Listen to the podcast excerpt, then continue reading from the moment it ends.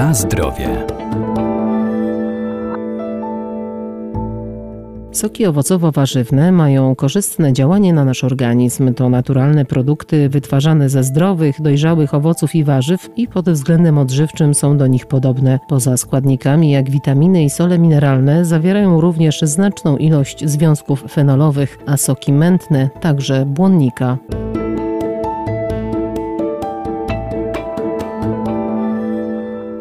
Soki owocowe i warzywne mogą być przecierowe, klarowne albo mętne, do tego niepasteryzowane lub też poddawane obróbce termicznej, ale wszystkie zawierają wiele cennych składników. Należy jednak unikać soków dosładzanych. Soki są to w pełni naturalne produkty, które wytwarzane są ze zdrowych i dojrzałych owoców i warzyw. Możemy otrzymywać je poprzez tłoczenie, zmiazgi lub mechaniczne przetarcie. Profesor Radosław Kowalski, Wydział Nauk o Żywności i Biotechnologii Uniwersytetu Uniwersytetu Przyrodniczego w Lublinie. Możemy wyróżnić soki owocowe, warzywne i owocowo-warzywne. Ze względu na dopuszczalne prawem dodatki klasyfikujemy soki na soki stuprocentowe, bez żadnych dopuszczalnych prawem dodatków, w tym również i witamin, i minerałów, np. stuprocentowy sok jabłkowy oraz soki z dopuszczonymi prawem dodatkami, to jest witaminy czy minerały, np. sok pomidorowy. Uwzględniając wygląd i konsystencję, dzielimy soki na soki przecierowe, otrzymane przez przetarcie warzyw i owoców, soki klarowne, pozbawione części nierozpuszczalnych oraz zmętnień na drodze enzymatycznej i zastosowaniem filtrów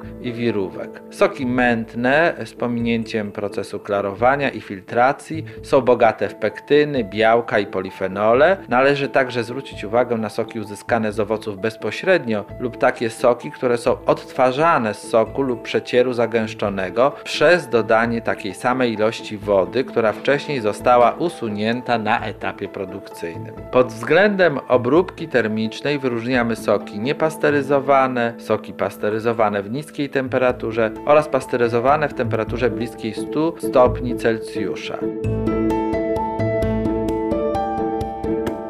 Na zdrowie. Owoce i warzywa działają m.in. odkwaszająco. Niektóre z substancji w nich zawarte wykazują też działanie antyoksydacyjne. Pod względem wartości odżywczej soki są podobne do owoców i warzyw, z zostały otrzymane. Zawierają prawie taką samą ilość cukrów, co użyte do ich produkcji warzywa czy owoce. Średnio cukry stanowią około 10% soku owocowego, a wartość energetyczna wynosi około 40 kilokalorii na 100 ml.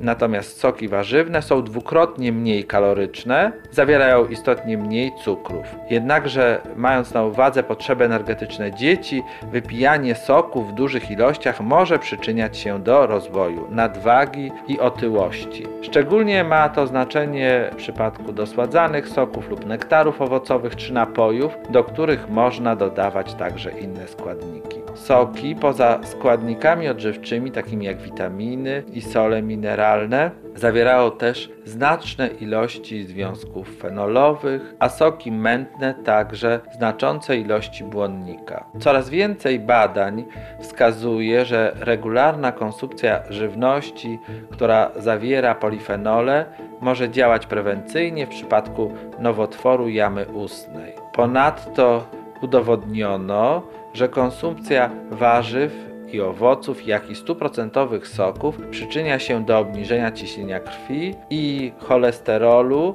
LDL. Badania potwierdziły, że sok pomidorowy może być znaczącym źródłem likopenu i karotenoidów. Stwierdzono także korzystne oddziaływanie soków jabłkowego i z czarnej porzeczki w diecie w zakresie obniżania stresu oksydacyjnego. Należy zwrócić uwagę w przypadku występowania niektórych chorób i jednoczesnego picia szczególnie soku grejpfrutowego czy pomarańczowego podczas przyjmowania leków. Obecność w tych sokach pewnych substancji może wpływać negatywnie na metabolizm leków, co należy wcześniej skonsultować z lekarzem.